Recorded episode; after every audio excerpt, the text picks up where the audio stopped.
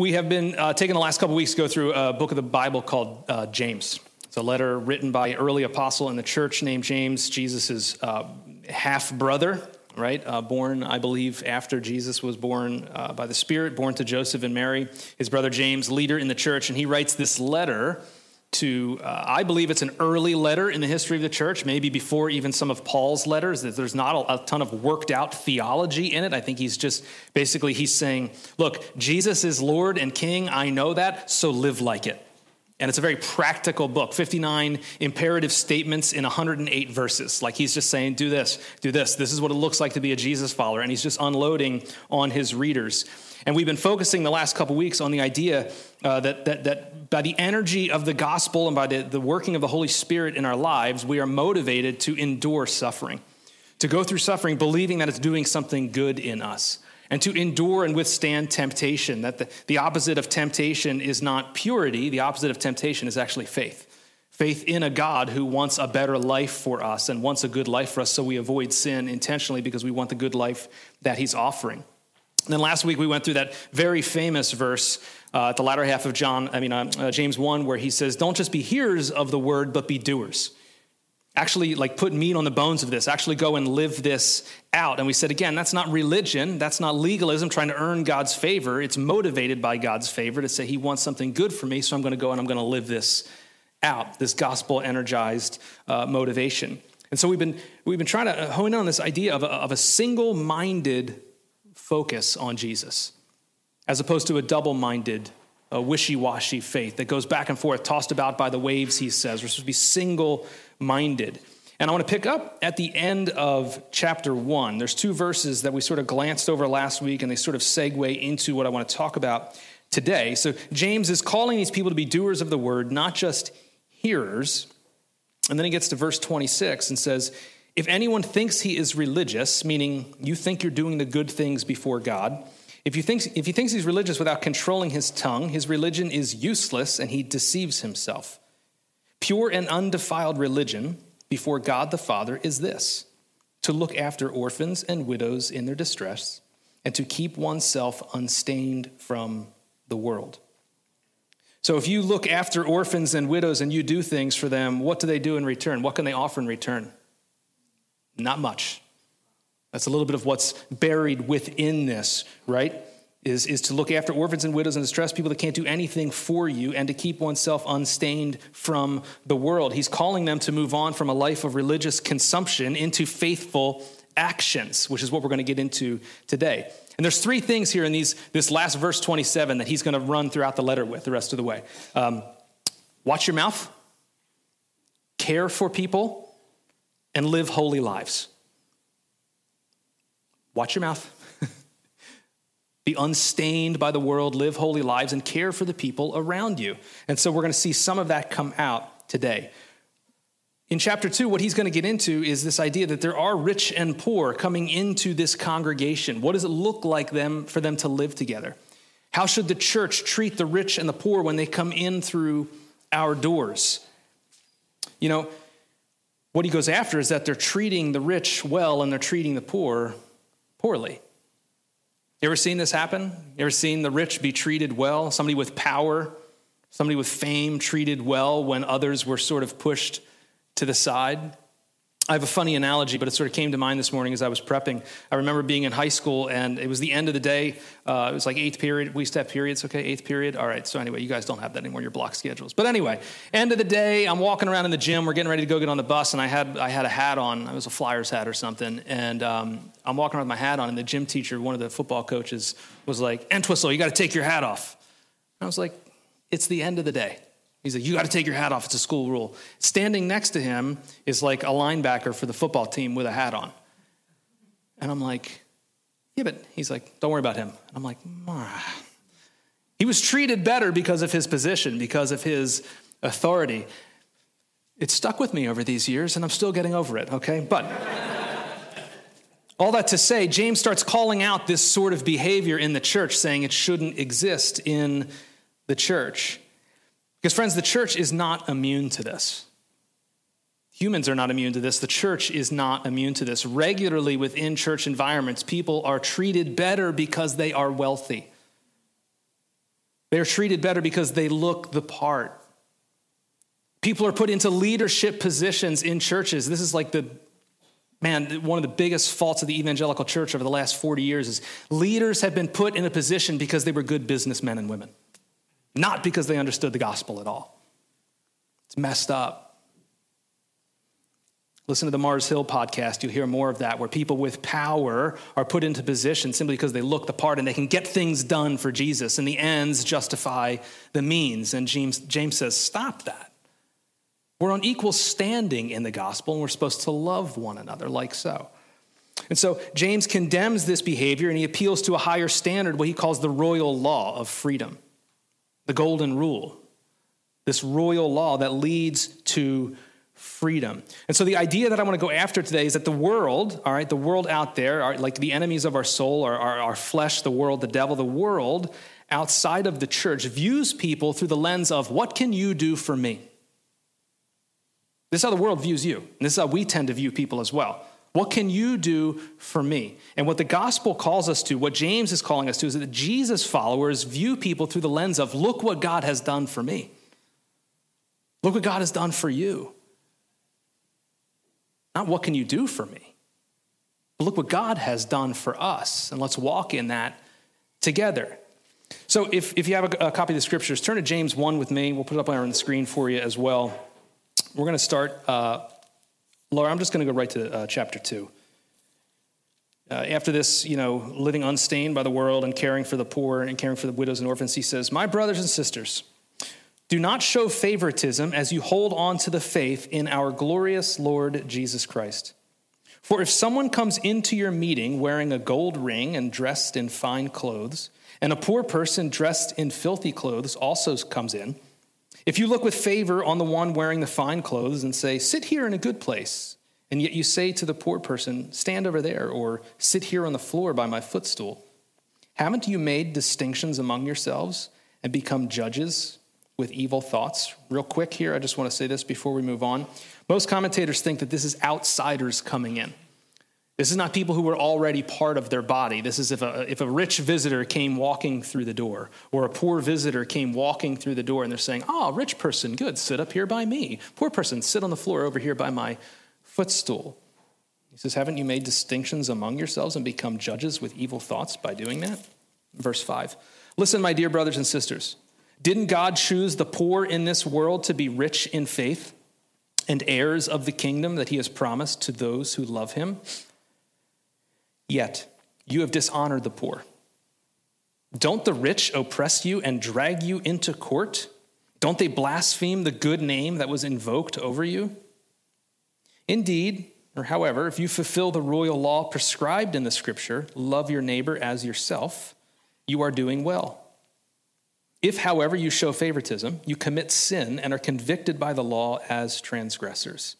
For whoever keeps the entire law and yet stumbles at one point is guilty of breaking it all.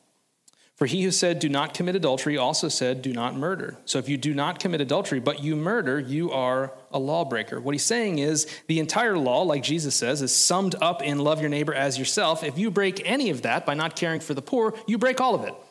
You're a lawbreaker. You're guilty of breaking the entire summary of the Old Testament law. So verse twelve, speak and act as those who are to be judged by the law of freedom. For judgment is without mercy to the one who has not shown mercy. Mercy triumphs over judgment. So what we're going to do here is we're going to talk about what we shouldn't do and what we should do, or what we get to do in the freedom of the gospel, this law that leads to freedom. So the first thing here is, right, we should not show favoritism in the church. This is the way of the world. This is what the world does, and saying, what can you do for me? He's calling it out right from the beginning, saying, guys, this is not something that should look, that the church should not look like this. When the poor and the rich come into your building, into your worship place, into your gatherings, you are meant to treat them equally. And I wouldn't say in the way that the world treats people equally, in the way that we try to do this through businesses and social media, everybody needs to be equal, but, but in a gospel-centered way. And in verse four, there's an interesting thing there. He, he says, um, This this verse, I, I don't quite like the way that it's translated, and, and there's commentators sort of go back and forth about this. He says, if you do this, if you favor the rich and you don't care for the poor, haven't you made distinctions among yourselves? And it sounds like what he's saying is, haven't you made distinctions among your group? But another way to translate it really is he's saying, aren't you being inconsistent inside of yourselves? Aren't you being inconsistent in your heart? Which, doesn't that sound more like James up to this point? This idea of being single-minded instead of being inconsistent, instead of being double-minded, he's saying you're being, you're being inconsistent in your heart in the way that you treat the people around you. Your soul is actually shabby, like the poor people that you're judging coming in the door. He's saying you're the one who's stained by the world. You're inconsistent in your heart in the way that you're favoring the rich and abusing the poor. He's saying that partiality, this favoritism, is a form of double-mindedness, which is that theme that runs all throughout his letter, saying we're not going to do that. This is not what we're meant to be with, as Jesus followers. And instead of after looking after the poor, they're looking down at them. And he's saying, no, no, no, no. Pure religion is to care for the poor, to care for the orphans, and to not elevate one group of people over another. There's equal standing in the gospel. So let me ask you a question. Just think a little bit. We all do this. We all do it. Why do we show favoritism to the rich and powerful? Particularly in a capitalist society. I mean, it's just like in us. And if you feel like you don't do that, bless you.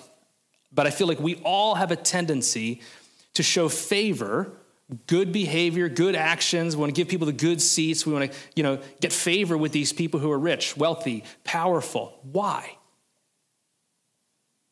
I would argue we're making a judgment call. We're making a bet of some sort. We're wagering that if we do this, it will pay off for us somehow. It will do something for us. We're looking at it through the lens of the world, saying, what will you do for me? What will you get me? And I think there's two kind of two key things here is we we we want the glory that the rich have. So we want to sucker up to them, right? We, we, we want to get with them. We want to be with them so that some of their glory kind of rubs off on us. Some of their power starts to, to, to come over to us. We want their fame, their reputation. We want power in our weakness. We're like, oh, well, they're super powerful. Maybe they can get the job done. The church does this all the time. The ends justify the means. So we want them to give us glory. But another reason we sort of uh, suck up to people who are powerful and rich and, and look really good is because we want them to love us and to save us. We want them to give us security. We want things to, to go well for us. And so if we get to be friends with this rich person, maybe they will take care of me in some way. If I could just be rich, then I would be okay. That's what's all. That's what's going on in our psyche underneath there.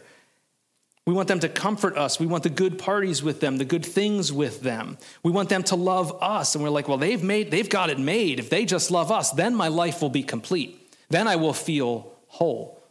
We all do this.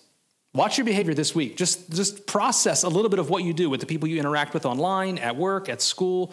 Just think about it. Or look around and see the people who are just constantly made more famous, more glorious because of their already existing status in these things, and they just get elevated more and more and more. Because the world and our flesh judge people. We make these judgment calls saying, what can you do for me? Can you save me? Can you bless me? Can you comfort me? Can you love me? And the church has a history of doing this. It's a shame, but it's true. The church has a history of doing this. Going all the way back to Constantine, the Roman emperor. The church was so happy that he got saved and became a Christian. And then it completely wrecked the early church, and people had to flee to the desert to find God again because the church was politicized, tried to link up with power. Every political cycle, whether you want to say it's Trump or Biden or whoever before and after them, the, the, the church in America is regularly like, this is our candidate. If we link up with them, then we'll be good. Then we'll be safe. Then we'll have power. Then we'll have comfort. You know, I'm just like I'll just like name names.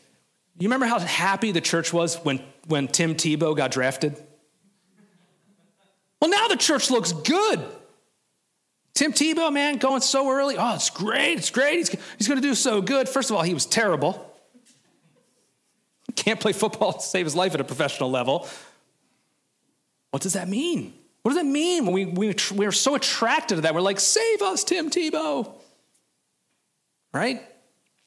Movie stars. Kanye West drops a Christian album. Everybody's like, great. Great. Now the church will be popular. It just doesn't, it's so lame. It's so, but this is what's in our souls, right? This is what comes out of our flesh that says, ah, oh, if we now, now, we now we're going to be okay.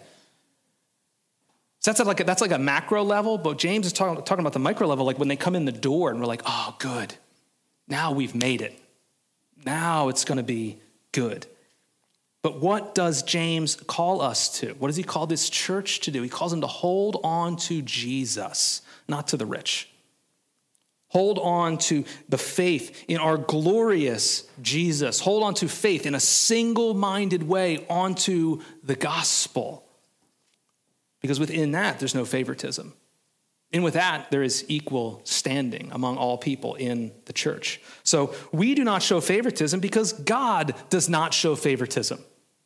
Do you know that? That God does not is not partial. He does not show favoritism. So we're called to hold on to the faith, to stay single-minded and consistent towards Jesus, in our heart towards him. To stay single-minded in our faith, not to waver back and forth, making these judgments about who can do what for me. Just make one judgment, Jesus. That's who I want.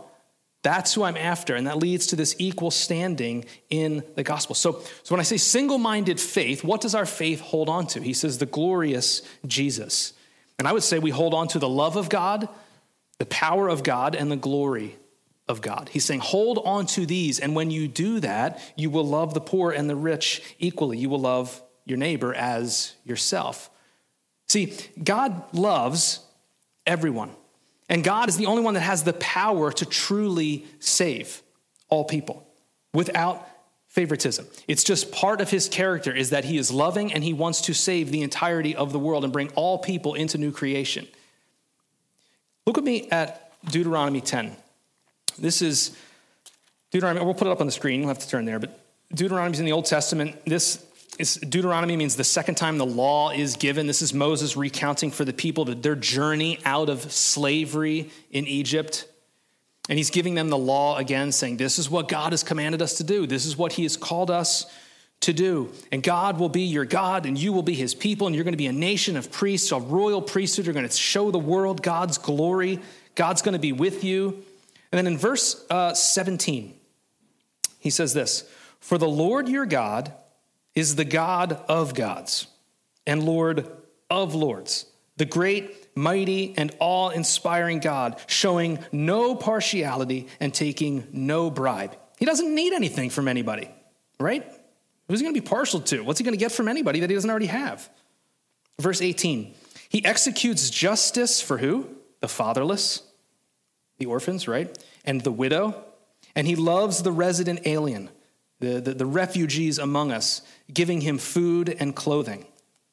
You are also to love the resident alien, since you were resident aliens in the land of Egypt. Friends, this is the character of our God. Going all the way back to the Old Testament, showing no partiality, taking Israel, the least of all nations, and saying, I'm going to bless you so that you can bless the world. And I want you to do that by caring for the orphans, by caring for the widows, by caring for the poor and the broken and the marginalized, for caring for the, the immigrants and the, and the refugees among you. It says, you're supposed to do that because that's what I did for you. Remember that you were the poor and the broken and the orphaned, the ones stuck in slavery, and I cared for you. I'm calling you to do that for others.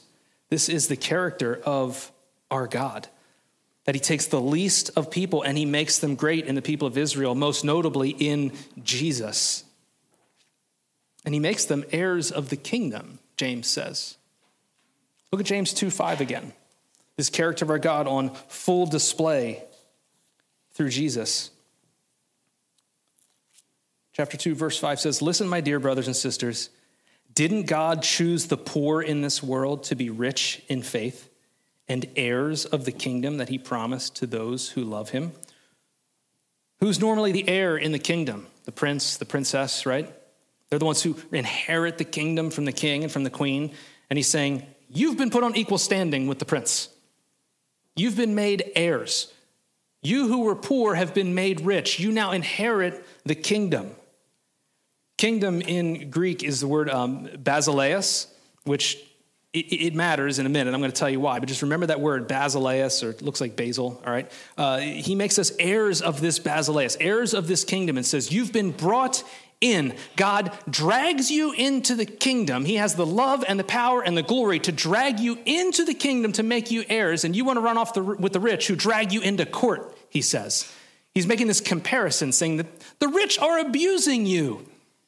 Why are you appealing to them for power? I feel the urge to say, look at our political parties. They'll save us. Not really. Like, I'm sorry, maybe I shouldn't say it. It's just, it's just true. We, we so badly want them to save us. And what happens? It just doesn't happen, right? He's saying, God has dragged you into the kingdom of Jesus, and you want to go to the rich who drag you into court. Don't do it. You have been made heirs, sons, daughters of the king. You've been made heirs of the kingdom. You are no longer orphans. You've been made children of God. For all who believe in him have been given the right to become children of God. Why does he do this? Because of his love, and it's for his glory. God gets all the glory, all the fame in his salvation work. Not the rich, God. He's the one who loves. He's the one who saves. So he's saying, hold on to faith in this God who loves and who has the power to save. But he's also calling us to look at the gloriousness of Jesus, the glory of God shown in Jesus, bestowed on the faithful, Paul says. Look at Second Corinthians four. He's talking about Jesus here, Paul is, and he says, for God who said, let light shine out of darkness, has shone in our hearts to give the light of the knowledge of God's glory in the face of Jesus Christ. He's saying, God who literally spoke light into existence, light and life emanate from him. This is his glory. This is his power. It just comes out of him towards creation. And he says, and we saw it in the face of Jesus. And that same face now looks on all of us, and that radiance radiates onto us, and we are made alive. We are made light and life when we look upon the glory of God in the face of Jesus. And then he goes on in uh, chapter eight, he says this thing. Verse nine, for you know the grace of our Lord Jesus Christ. He says, this is the grace, right? You know this grace of our Lord Jesus Christ. Though he was rich, for your sake he became poor, so that by his poverty you might become rich. This upside down kingdom theme runs all through Paul when he says he took the, the silly, dumb things of the world to shame the wise. That's you and me. He took the poor and elevated them to the place of the rich by becoming heirs of the kingdom, which is heirs of everything, because it's all God's. And he says, all of creation is yours now and into new creation in eternity. He says, you are all poor. You understand this? We are all depraved, broken people. We are all in spiritual poverty. And Jesus, who was rich, who was above all things, became poor for our sake, so that we could be elevated to the place of son and daughter of God. This is the gospel, friends. This is simply Jesus that we celebrate week in and week out. We are all poor, all poor. We are all orphaned, and we are made children of God. James is calling his church, and I'm calling us to view people through that lens, that all of us are poor. That it doesn't matter who walks in the door or who sits in these rows or who comes into your home for a community group or whatever it is, whoever you meet on the street, they are all impoverished people, because we all are impoverished people, and we all have the opportunity to have the glory of Jesus bestowed on us through the salvation that he offers us through his blood shed on the cross. We are all on equal standing at the foot of the cross. All poor are made rich. All poor have the opportunity to be rich, and we can view people through that lens.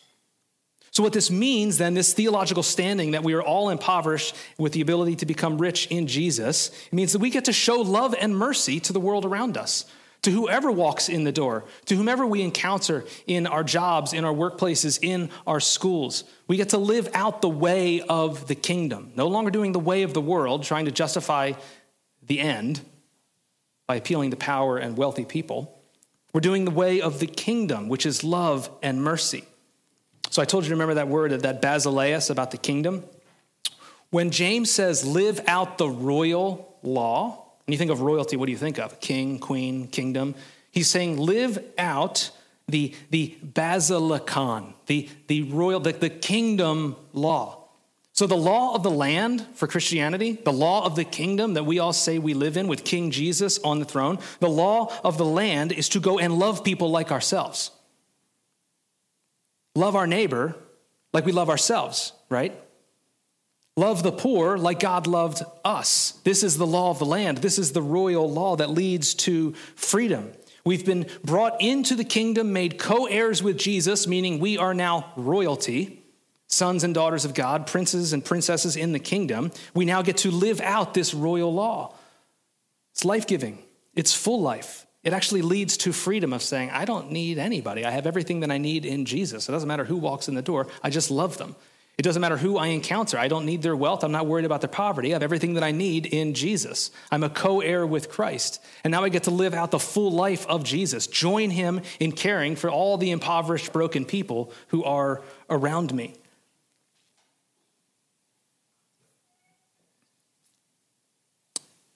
And then he offers this sort of convicting word. He says, if you break any part of this law of God, do not murder, you know, do not commit adultery, mistreating the poor. He says, if you if you break any of that, you're you're a lawbreaker across the board because you're not loving your neighbor as yourself. He's warning them, saying, don't think you're super religious, great people if you're not loving the poor. If you're favoring people, you're not seeing people as on equal standing, you're guilty of breaking the entire law. He's warning them, right? And he's saying, but, but but he goes on to say, right, mercy triumphs over judgment. So James is weird, right? He just drops in these huge thoughts. He's saying, don't judge. If you do, you're guilty of breaking the entire law. But he says, mercy triumphs over judgment. What do you think he's saying there? I think he's saying mercy triumphs over our corrupt judgment, our brokenness, because of God's righteousness, it, it triumphs over our bad judgment and our sins. I think he's saying if we show mercy and not partiality, not favoritism, if we are people of mercy, we find the full life of God, and we don't undergo God's judgment. If we are merciful people, it's because we've understood the gospel and we are saved, and therefore we are in Christ. Therefore, we are not under judgment. But he warns them again to say, if you are unmerciful, if you're actually treating people with favoritism, if you're not caring for the poor, if you're treating them poorly when they're in your midst or in their community or whatever it is, judgment awaits. It means you don't actually understand the gospel.